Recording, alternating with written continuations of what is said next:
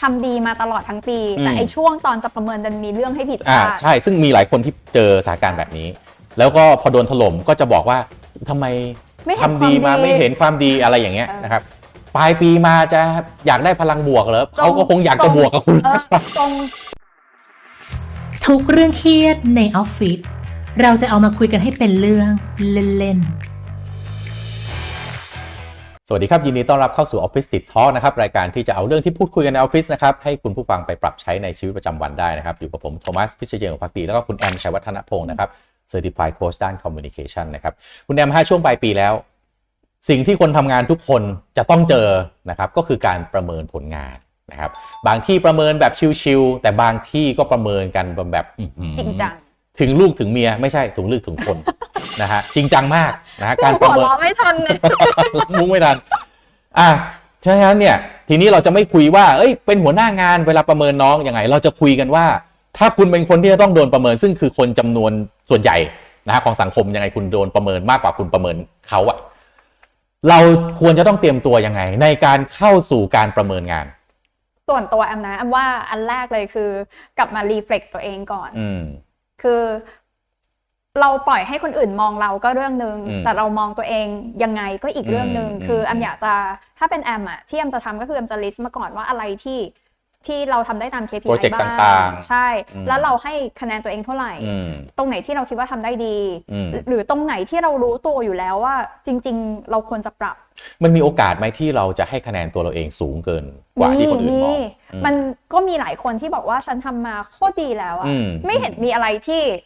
เธอจะมาเป็นจุดบกพร่องหรืออมหักคะแนนฉันได้เลยนี่ ใช่ แต่พอไปเจอคนประเมินนี่หนังคนละม้วนเลย ใช่ คือเพราะว่าเรามองจากคนละมุมอืมคือแอมก็เลยบอกว่าเวลาที่คนเราจะพัฒนาตัวเองดีขึ้นได้ คือต้องมีกระจกอืมคือถ้าเราสะท้อนตัวเองเราก็จะสวยตลอด หรือบางคนอาจจะสะท้อนแย่เกินไป อ่า มองแง่ลบกับตัวเองมากไปตลอดโทษตัวเองมากไป มันก็เลยเวลาบอกว่ามีกระจกแอมคือคนที่ใช้กระจกอืมหลายบานมากอืมๆจากเพื่อนรอบๆตัวอืมเพราะว่าแอมจะไปขอฟีดแบ็กว่าเป็นอย่างนี้อืมเขามองว่ายังไง แต่ละคนมองว่ายังไงอืมแอมจะได้ได้หลายความเห็นอืมทีเนี้ยมันก็เลยเกิดสิ่งที่เรียกว่า 360แอมว่ามันดีนะ โอเค การประเมินผลแบบแบบรอบตัวรอบๆก็คือตัวเองมองว่ายังไง เพื่อนที่ร่วมงานกับเราตรงอืมๆมองว่ายังไงอืมหัวหน้าที่ร่วมงานกับเรามองว่ายังไงอืมหรือบางที่มีแม้กระทั่งแบบคู่ค้าหรือหรือข้ามแผนกอืมคือแอมว่ามันทำให้เราได้เห็นหลาย ๆ มุม และถ้าเป็นตัวแอมเองเนี่ยแอมอยากจะ รู้แล้วว่าตัวเองทำอะไรได้ดีอืมและอะไรที่ควรจะปรับอืมแล้วเวลาที่เดินเข้าไปหาหัวหน้างานเนี่ยเราไม่ต้อง expect ด้วยซ้ำว่าเขาจะต้องชมเรื่องเดียวกับเราอืมและเขาจะต้องเห็นเรื่องที่ควรปรับเป็นเรื่องเดียวกับเราอืมแอมว่าเข้าไปประเมินงานสำหรับแอมคือหนึ่งต้องรู้ตัวเองอืมเพราะว่าเขาอาจจะถามก็ได้ว่า แล้วเรา คุณคิดว่าคุณทำยังไงอืมมาอะผมอะปีนี้ผมใช้คำถามแบบนี้ ผมจะอ่าเปิดด้วยคำถามก่อนเลย ให้ให้พูดถึงอืมตัวเองก่อนเลยว่าคุณคิดว่าคุณทำงานแล้วเป็นยังไง แล้วลองคิดดูไปเจอเจอมีพี่โทมัสถามประโยคนี้ แล้วคนเดินเข้ามา เออไม่แน่ใจเลยครับไม่ผมไม่ถ้าไม่ถ้าเจอประโยคนี้นะ ผมจะคิดเลย การประเมินนี้หนังชีวิตเลยเนี่ยมหากราบเลยอ่าเออแปลว่าพนักงานเองยังไม่มี capability ในตัวเองมากพอที่จะตระหนักได้ว่าตัว ปเองระสิทธิทำอะไรภาพไปของใช่สิ่งที่ตัวเองทำไปมันส่งคุณค่ากับตัวคุณกับองค์กรกับหัวหน้าคุณหรือเพื่อนร่วมงานมากแค่ไหน เพราะฉะนั้นเนี่ยที่คุณแอมพูดเนี่ยตัวคุณเองต้องตระหนักรู้ในตัวคุณเองก่อนใช่ว่าสิ่งที่คุณทำไปเนี่ยมันส่ง Impact แง่บวกแง่ลบทำพลาดอะไรทำอะไรบ้างที่มันเป็นผลสำเร็จ ได้ใกล้เคียงความเป็นจริงมากที่สุด วิธีของผมนะผมจะแนะนำอย่างนี้ สมุดจดเนี่ยสำคัญมาก คือผมจะบอกแบบนี้ไม่ใช่จดว่าเราสำเร็จอะไรหรือเราล้มเหลวอะไร จดคือคือบางคนเนี่ยทำงานโดยใช้ความจำ นะฮะคือถ้าจำได้เก่งก็ดีไป แต่การจดนะเข้าประชุมก็จด รับ assignment มาก็จดทำเอ่อจะต้องไปซื้ออะไรจะต้องเดี๋ยวพรุ่งนี้จะต้องทำอะไรทุกอย่างจดจดจดเนี่ยนะฮะพอถึงสิ้นปีสิ้นไตรมาสกลางปีเนี่ยเวลาที่เราไปทบทวนนะว่าเฮ้ยเราทำอะไรสำเร็จไม่สำเร็จเนี่ยสมุดจดเนี่ยคือสิ่งที่เราไปเปิดดูได้ดีที่สุด บางครั้งเราจดในมือถือจดแบบจดเวลากลับไปทวนคือเวลาคุณจดด้วยการพิมพ์กับจดด้วยลงกระดาษเป็นเล่มๆนะ ข้อมูลที่คุณได้ Data ที่คุณได้เนี่ยคนละเรื่องเลยใช่ค่ะผมเนี่ยไอ้นั่งไอ้สมุดจดที่ผมจดเอาไว้จากการทำงาน ผมยังเก็บเอาไว้ดูเลย เอาไว้ดูว่าเนี่ยเมื่อก่อนที่เราทำเราทำอะไรไปบ้างนะครับแล้วอันเนี้ยจะเป็นหลักฐานชิ้นที่ดีมากๆที่วันวันที่คุณต้องเข้าไปประเมินกับหัวหน้างานเนี่ยคุณเปิดไล่คุยเลยยังได้เลยนะ ไม่ต้องมานั่งนึก แล้วก็เราไล่ได้เลยว่าอ๋อต้นปีนะมีโปรเจกต์นี้เมื่อกลางปีเจอแอสไซเมนต์นี้แล้วรู้สึกลำบากใจมากเลยทำไม่สำเร็จ หรือไปทำอันนี้แล้วรู้สึกว่าได้เรียนรู้เยอะมากเนี่ยพอเราไล่ไปตามเนี้ยนะ ผมว่ามันมันจะว่ากันที่ Data และ Emotion มันก็จะน้อยลงอืมนะคือหลุมพรางที่ใหญ่ที่สุดเลยสำหรับการประเมินนะคือ Emotion นี่แหละ หัวหน้าก็ Emotion หนึ่งคือคือสมมลูติกน้ว่าองอีกทำทำทำดีมาตลอดทั้งปี แต่อืมไอช่วงตอนจะประเมินดันมีเรื่องให้ผิดพอ่าลาดใช่ซึ่งมีหลายคนที่เจอสถานการณ์แบบนี้ แล้วก็พอโดนถล่มก็จะบอกว่าทำไม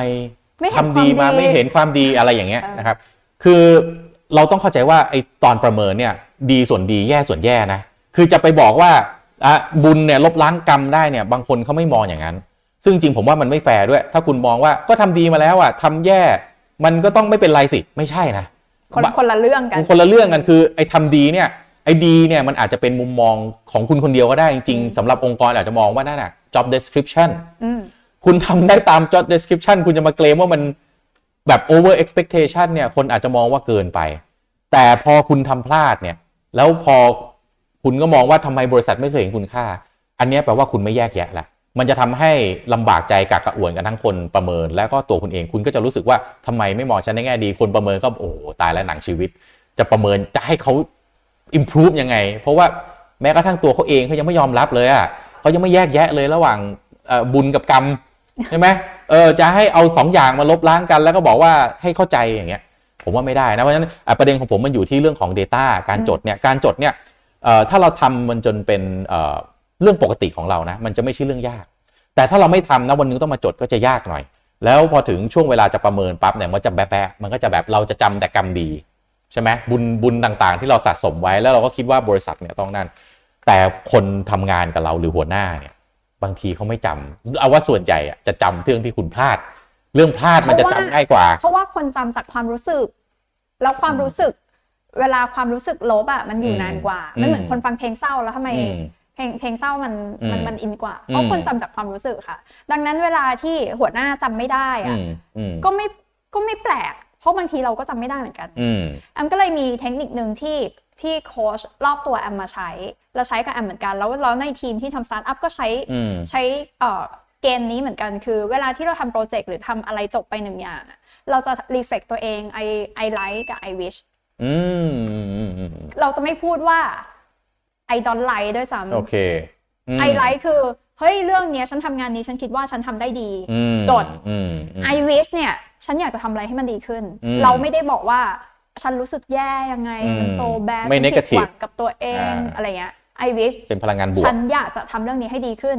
ดังนั้นเวลาที่เราเข้าประเมินแล้วเรามีข้อมูลชุดเนี้ย เราจะสามารถบอกได้ว่าอ๋อจุดที่เราชอบอืมแล้วเราทำได้ตาม KPI คือแบบนี้อืมแล้วมันมีจุดที่เรามองว่าเราทำได้ดีกว่านี้อีกนะคะอืม I wish เฮ้ยผมชอบอันนี้มากเลยเดี๋ยวผมไปใช้มีอะไรบ้างผมจะเอาไปใช้กับที่บริษัทผม I you like กับ you wish ใช่ you like อะไรในสิ่งที่คุณทำมากับ you wish ว่า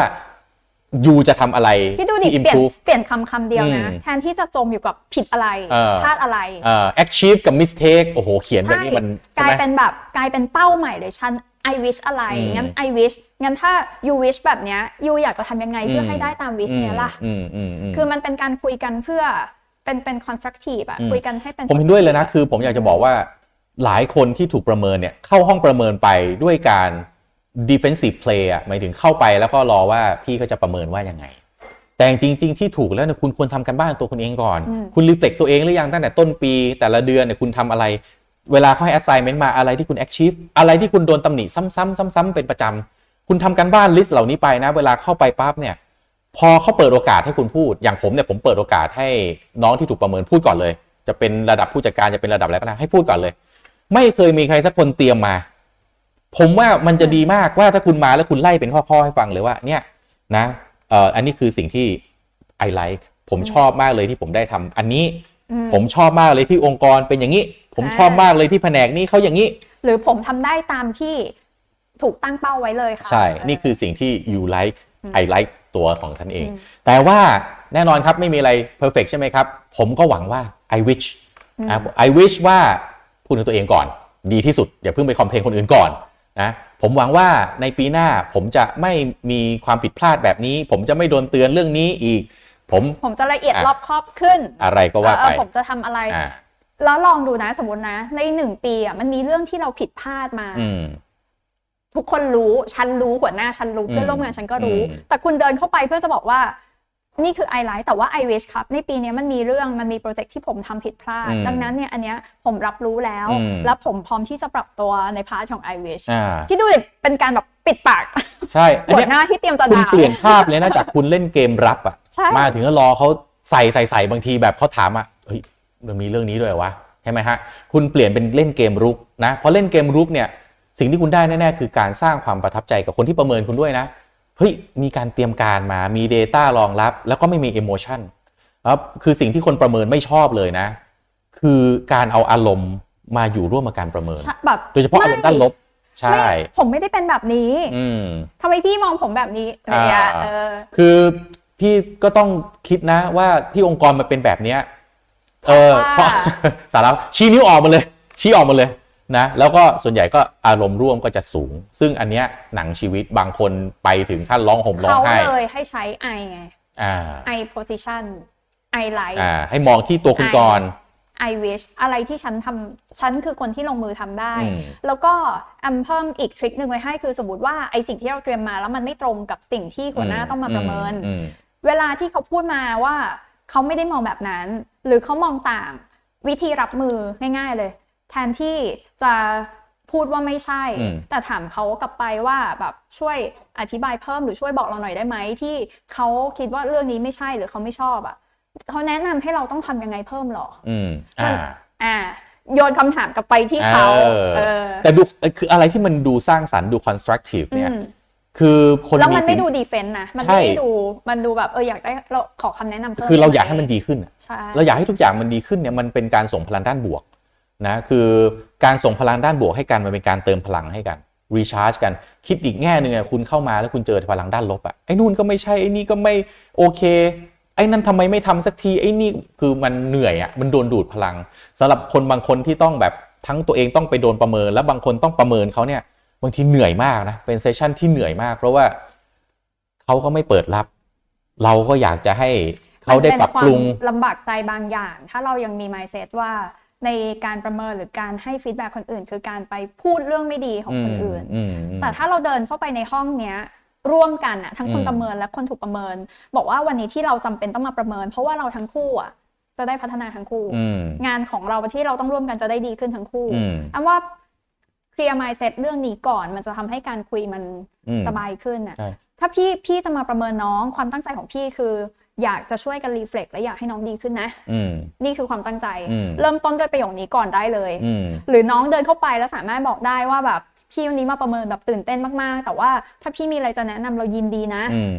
อืมอืมแอมว่ามันน่ารักในการที่จะเป็นจุดเริ่มต้นแล้วค่อยให้ข้อมูลก็ยังได้ค่ะอืมคือประเมินนะครับ มันไม่ต้องเครียดครับ มันทำให้สนุกได้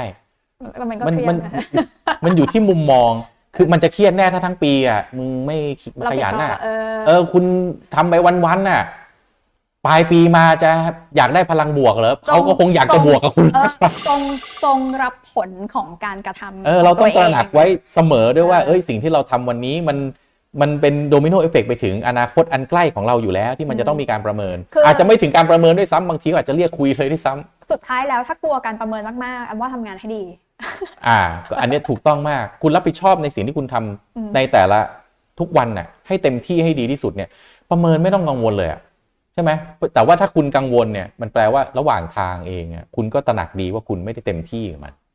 หรือคุณอาจจะอยู่ผิดที่ก็ได้ เอออยู่ผิดที่อะมันทำอะไรก็ไม่ดีสักอย่างเงี้ยไม่เออแต่ต้องอย่าคิดเข้าข้างตัวเองย้อนกลับไปประเด็นแรกที่เราคุยกันนะบางคนเนี่ยประเมินตัวเองซะดีไปหมด มองใครมาพูดอะไรใครมาแนะนำอะไร ก็คิดแต่ว่าเขาเนี่ยไม่เข้าใจ คิดแต่ว่าตัวเองเนี่ยเป็นศูนย์กลางเออคนอื่นคนนู้นคนนี้ไม่เข้าใจรู้ไหมว่างานของเรามันเป็นยังไงหนึ่งสองสามสี่ห้าเอาจริงนะ เจอเคสแบบเนี้ย ผมว่ามีสัดส่วนเยอะเลยนะ ที่จริง ๆ แล้วตัวเองอะไรเป็นปัญหาและยังไม่เข้าใจว่า suggestion ที่คนอื่นเขาให้เนี่ยมันช่วยคุณเยอะมากเลย แต่คุณไม่ได้ไม่ได้แบบเปิดรับมันนะพอไม่เปิดรับปั๊บวันหนึ่งถึงช่วงเวลาที่ต้องประเมินซีเรียสก็โดนถล่มแรง จริง ๆ ก็ฝากไว้เรื่องเดิมเรื่อง mindset อืมยิ่งเรารู้ตัวยิ่งมีมุมมองจากคนอื่นต่อเรา แล้วเราเห็นว่ามันเป็นประโยชน์แล้วเราเอามาปรับปรุงมากเท่าไหร่อืมอันว่าเรายิ่งดีขึ้นเร็วเท่านั้นใช่คุณยิ่งไปได้มากเท่านั้นไม่งั้นนะ คุณคือใครเตือนก็ไม่ได้ ใครเตือนก็ดราม่าโอ้โห มันก็ต้องรอไปจนถึงจุดที่คุณเข้าใจแล้วว่าเฮ้ยไอการที่ได้รับคำเตือนเนี่ยมันคือการที่ทำให้เราได้พัฒนา นะครับขอบคุณสำหรับการติดตามนะครับ เป็นกำลังใจให้กับทั้งผู้ประเมินและผู้ถูกประเมินทุกคนในช่วงปลายปี แล้วพบกับผมแล้วก็คุณแอมใน EP ต่อไป สวัสดีครับ